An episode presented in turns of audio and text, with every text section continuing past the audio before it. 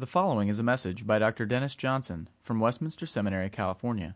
For more information about this message or Westminster Seminary, visit us online at wscal.edu or call us at 888-480-8474. That's online at wscal.edu or call us at 888-480-8474. Let's pray together. Eternal God, Father, Son, and Holy Spirit, God of Abraham, we praise you and thank you that you have kept and are keeping your promises to ancient Abraham by gathering as his children by faith, people from all the nations, extending the blessing of your covenant to us who were strangers and aliens, but now by your wonderful grace have been brought into the very family of God as heirs of Abraham, as we walk in the footsteps of faithful Abraham.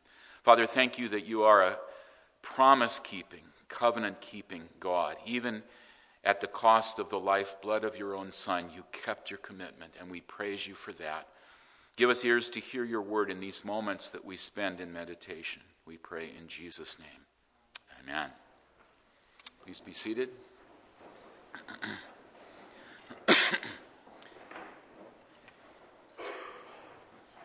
Well, those of you who have been here from the beginning of the semester, who are not labeled this morning, as all our friends are labeled, know that on Thursdays we are in the midst of a series by various faculty members on the book of Exodus. And we're asking you to do some time travel. As you have seen so far, we've gone from Exodus 1 to 15 to 24, and now we're back to Exodus 3. So we've, and since Israel already left Egypt and God made his covenant, but now we're back to a much more desperate situation long before that. Exodus chapter 3. Actually, I'm going to begin to read from verse 23 of chapter 2 because it sets the setting for God confronting Moses at the burning bush, at the Mount of God at Horeb.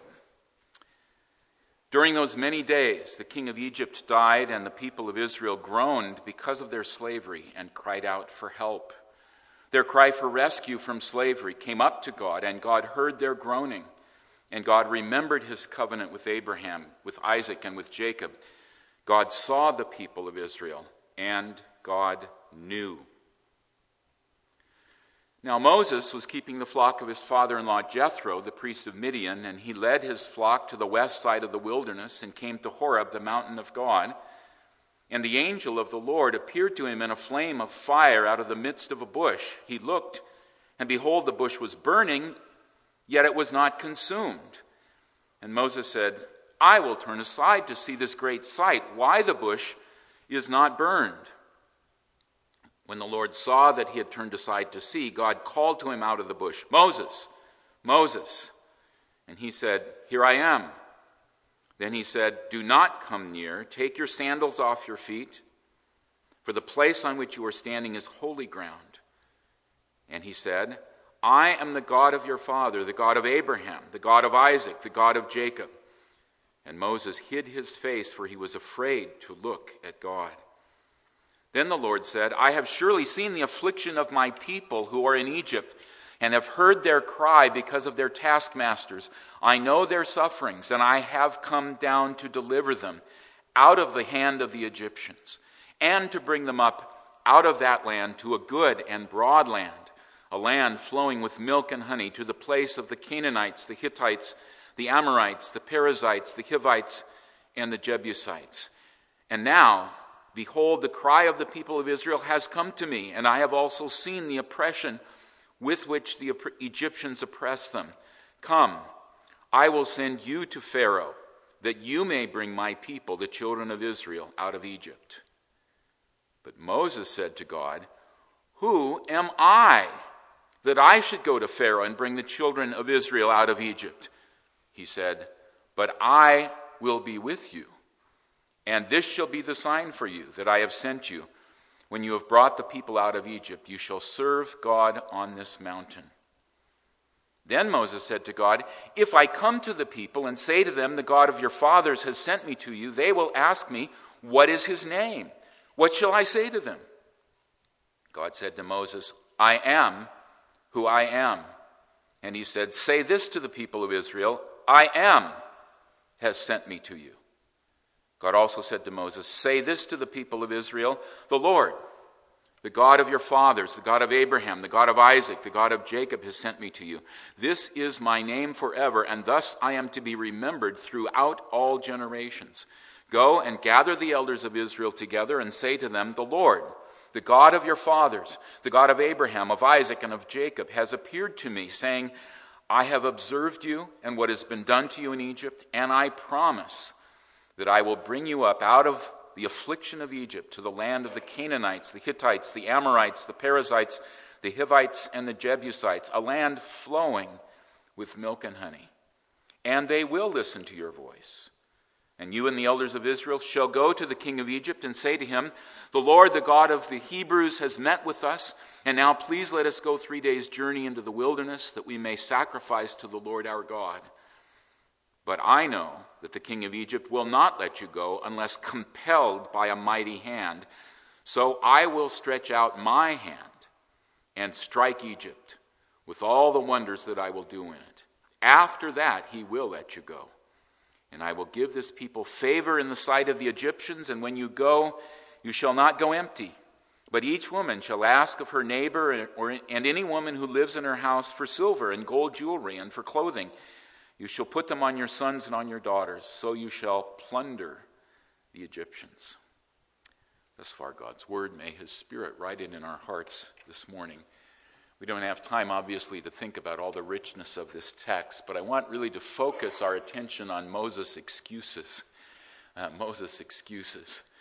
As you heard, Israel was in a hopeless situation when the Lord, at least apparently hopeless situation when the Lord appeared to Moses at the burning bush. Hopelessness is something that you may have encountered at some point in your life or may have encountered at some point in your ministry to others, or if you haven't yet, you may well at some point. People absolutely desperate and seeing no ray of hope. It may be when you're ministering someone who's gotten a diagnosis of untreatable cancer, or trying to counsel a couple and it seems as if a marriage is irreparable, or somebody who all they can see is a bankruptcy and financial ruin that can't be avoided. Or it may be a church split that seems inevitable. Hopelessness. Well, the Israelites had hopelessness.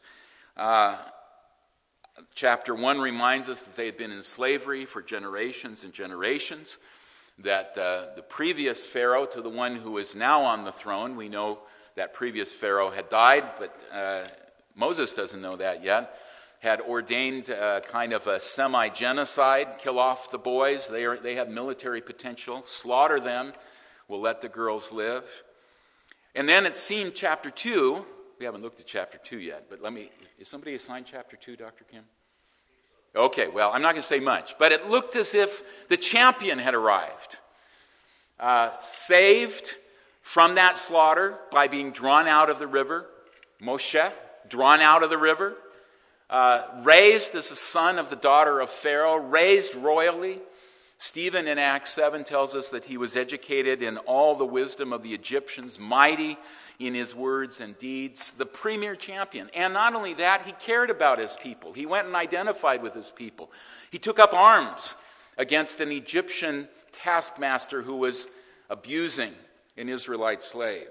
Great, but, I'm sorry to steal somebody's thunder, but the champion fails. He thinks they're going to recognize. In fact, Stephen says this pointedly in Acts 7. He thought they would understand that God was going to deliver them through him. But they did not understand, and his leadership is rejected, and he flees for his life in terror. And of course, Moses doesn't know what we read at the end of chapter 2, that the Pharaoh that was seeking his life had died. But even with that death, nothing was better for the Israelites.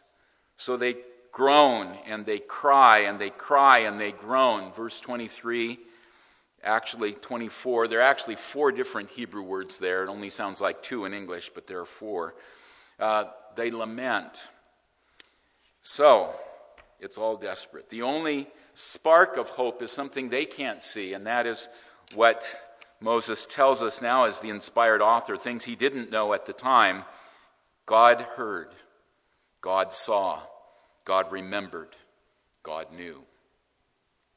Meanwhile, back at the ranch, well, actually not on the ranch, because Midian was the far side of the Sinai Peninsula was from Midian's point of view, was out on the west where Horeb is. So Moses had wandered far from his father-in-law's territory, seeking pasturage for his flock. But it brings him to the mountain of God, to Horeb. Now, Israelites later hearing this text are going to say, whoa, yes, Moses will come back here. That's what God promises in our text. He'll be back, and he'll be back with a huge crowd. This is a significant mountain. But God here at Horeb, far from Egypt yet, far from Midian, certainly far from the land of promise, God sets in motion a series of events that will bring hope to the hopeless and release to the captives. He appears to Moses in a flame of fire in a bush that doesn't burn up. That's significant. We're tracking with Moses' words now, his inspired words from Genesis into Exodus. We remember that God appeared in a flame of fire earlier to Abraham. The God of Abraham, praise. Genesis 15, God appeared to Abraham and cut a covenant with Abraham.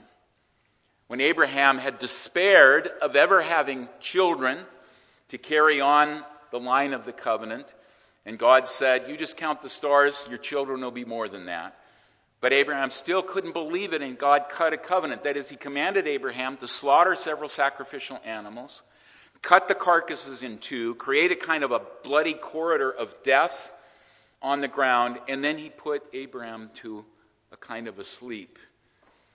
And the flame of fire, the smoking fire pot, the very presence of God passed through the animal, saying, may I become like these victims, brutally slaughtered and torn limb from limb, if I fail to keep my promise to Abraham. My life is on the line.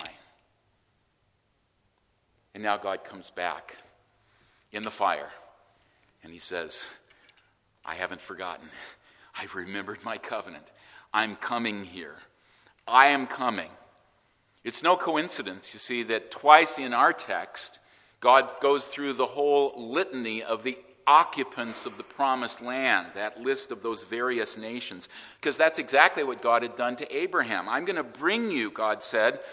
They're actually not quite the same names, but pretty close. It's a pretty close overlap. I'm going to bring you to the land of the Kenites, the Kessites, the Kenizzites, the Cabanites, the Hittites, Perizzites, Raphaim, Amorites, Canaanites, Girgashites, and Jebusites. A few of those had passed from the scene by Moses' day, but it's the land. And twice over in verse 8 and verse 17, he gives us the list of the people that he will dispossess in order to bring his people into the land that he's promised. And it's no coincidence that the messenger of the Lord, who is, as you notice, the Lord, the messenger is the Lord, who is God, all the same person, identifies himself as the God of your father, but not just Moses' immediate father, but of Abraham, Isaac, and Jacob, generations back, over 400 years earlier. So God is coming in a flame of fire. And of course, Israelite readers of Exodus will remember that God will come back to Mount Horeb as Moses comes back to Mount Horeb, and God will come to Mount Horeb in a flame of consuming fire on the top of the mountain to deliver his treaty, his covenant to his people. So, the presence of God makes the desert sand holy ground. Take your sandals off. Moses does. And Moses realizes he's in the presence of God himself, and so he hides his face. Sure, his ancestor Jacob had survived wrestling with that strange man at that place he called Peniel, God's face. I saw God's face and survived, Jacob said in amazement. Moses isn't presuming on that precedent. He hides his face. And then God speaks. And God speaks exactly the kinds of words that we heard at the very end of chapter 2. Seeing, I have seen the affliction of my people. I've heard their cry. I know their sufferings. I've come down to deliver them and to take them up to a good land, a wide land, an ample land, the land I've promised. I hear, I see, I remember, I know, and I'm coming. And then, that's verses 7 and 8. And then God says it again in verses 9 and 10. Their cry has come to me. That is, I've heard, and I've seen. And now there's just this one twist this time around. Come, I will send you, Moses, to take my people out of the land. And of course, as you read in verse 11, Moses responds just the way a prophet should respond, as Isaiah responded, Lord, here am I, send me. That's not what you read there. Come on. That's not what he responded. I mean, he's in the presence of God. He's removed his sandals. He's hidden his face. And basically he says, surely you've got you've made a mistake here. Who am I that I should go to Pharaoh? Who am I? But we read chapter 2. He's the perfect guy. Drawn out of death in the river, raised royally for leadership, bold and courageous, sort of, when nobody's looking. But now he says, who am I? Who am I to go to Pharaoh? Admittedly, he doesn't know yet what the Lord has told us in chapter 2, that the Pharaoh that sought his life had died. The Lord will tell him that in chapter 4. But he's got these excuses. Two of them have to do with himself. Two of them have to do with the people. They spread over chapters 3 and 4, but we can't deal with them all. But the first two are in chapter 3. Who am I to confront Pharaoh? And when I come back from all these years in Midian, and I say, the God of your fathers sent me to save you, they're going to say, wait a minute, what is his name? What is his name? Plausible excuses, I think. I mean, for all Moses knows, Pharaoh's still on the throne, and there's a price tag on his head, and he did not do well last time trying to deliver the people. It just didn't go the way he thought it would. Who am I? And then he's coming back from decades of absence, hanging out with Midianites, and he claims that now the God of our fathers has sent me. Really, what is his name? But the Lord has answers for Moses' excuses, unanswerable answers, irrefutable answers. Moses says, who am I? The impossibility of the assignment, sending a failed savior turned itinerant shepherd to liberate hundreds of thousands of downtrodden slaves. It's impossible. It's so obvious, and it is obvious as long as Moses looks at himself. But the Lord's answer, did you notice it? I will be with you. Actually, it's I am with you. It's the same expression that we hear in the Lord's second answer. Yeah, I am who I am. I am has sent me. I am with you. The Lord says, you're asking the wrong question. It's not what about me, it's what about who's with me. It's about the Lord. Think of your ancestor Jacob at Bethel, before Peniel. At Bethel, when Jacob was on the run, fleeing from his brother Esau. And God made a covenant and a promise with Jacob. I will be with you. I will not leave you until I've kept my promises. I will be with you. That's the thing Moses needs. And what about his name? What about his name? I am who I am. Sounds like a tautology, of course. And there's a lot of debate in scholarship about all the significance of that. I think older scholars, my impression is, tended to view this as God's identification of himself as self-existent, eternally unchanging. And of course, it's connected to the title that we have translated in our versions, Lord, Yahweh, probably, something like that pronounced. Not pronounced typically by the Hebrews at a certain point in their history because of the holiness of that covenant name. God, the self-existent, constant, eternal, unchanging one. More recent scholarship seems to have more of a consensus that it focuses on God's, not just that, but God's presence with his people. I'm here for you. I'm present with you. I'm not going to weigh in on that. I'm not an Old Testament scholar. My hunch is it's kind of an intersection of the two. I may have seemed absent, but I'm not. I may have seemed forgetful, but I haven't forgotten my covenant. I remember, and so I'm coming. I'm here. I'm with you as the faithful covenant God who will rescue to bring hope to the hopeless. So who is this I am who commissions Moses here? You know him under another name. When Jesus is named by the angel before his birth, you are to call him Jesus, for he is to save his people from their sins. Yahweh is Savior, Yahweh saves, and it fulfills the word of the prophet Isaiah. He will be called Immanuel, God with us, God, with us, God. And as he grew and entered his public ministry, he shocked his Jewish hearers when he claimed to have lived before Abraham. Before Abraham, he said, John 8:58-59, truly I say to you, before Abraham was, I am. So they picked up stones to throw at him, but Jesus hid himself and went out of the temple. His time had not yet come. They knew what he was claiming. I am the covenant God who appeared to Moses in the flame of fire, who made that promise to Abraham in the flame of fire. I am, I am. And that's not the only time he says that in the Gospels. It's probably the one that got their attention most. But when his disciples, actually just 2 chapters earlier in John 6, when his disciples were desperate on the sea, thinking they were going to die by drowning, he comes to them walking on the sea. He's the Lord whose paths are in the sea, says the Old Testament. He walks on the sea and he says to them, I am. Don't be afraid. Most of our English versions say, it is I, or something like that. But it's simply ego eimi, Greek. I am. Don't be afraid. I am the Savior of my people.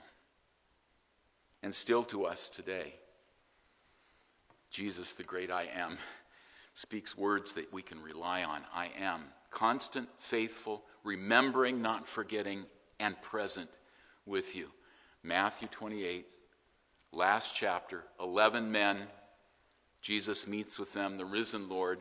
Some are still doubting, and he commissions them and the church through them to make disciples of all the nations that cover the whole world. Disciples of all the nations. Keeping the Abrahamic covenant that through Abraham and his seed, all the nations will be blessed. How can that happen? Who are we? What Jesus says. And notice, I am with you all the days, even to the end of the age. By his Spirit, now the great I am is with us and delivering the nations into the hands of the great Messiah by grace through the preaching of the gospel. Let's pray. Father, we thank you that you are a God who hears and sees and remembers and comes to deliver. You did it for your ancient people, Israel, in such an amazing way, and you overcame even the objections of that man whom you had chosen to be your instrument of deliverance, Moses. Fearful, flawed, but the man whom you chose. Thank you, Father, that when the ultimate man of your choosing came, there was no reluctance on his part. In fact, as he entered into the world, he said, I've come to do your will, eagerly to lay down his life for us. Thank you for Jesus, the great I am, and for the promise of his presence with his people, even to the consummation of the age, even to the day of his return, bodily and in great glory. Encourage us, strengthen us with the promise of your presence. We pray in the name of Jesus. Amen. Copyright 2012, Westminster Seminary, California. All rights reserved. You are permitted to reproduce and distribute this material in any format, provided that you do not alter the wording in any way and that you do not charge a fee beyond the cost of reproduction. For web posting, a link to this document on our website is preferred.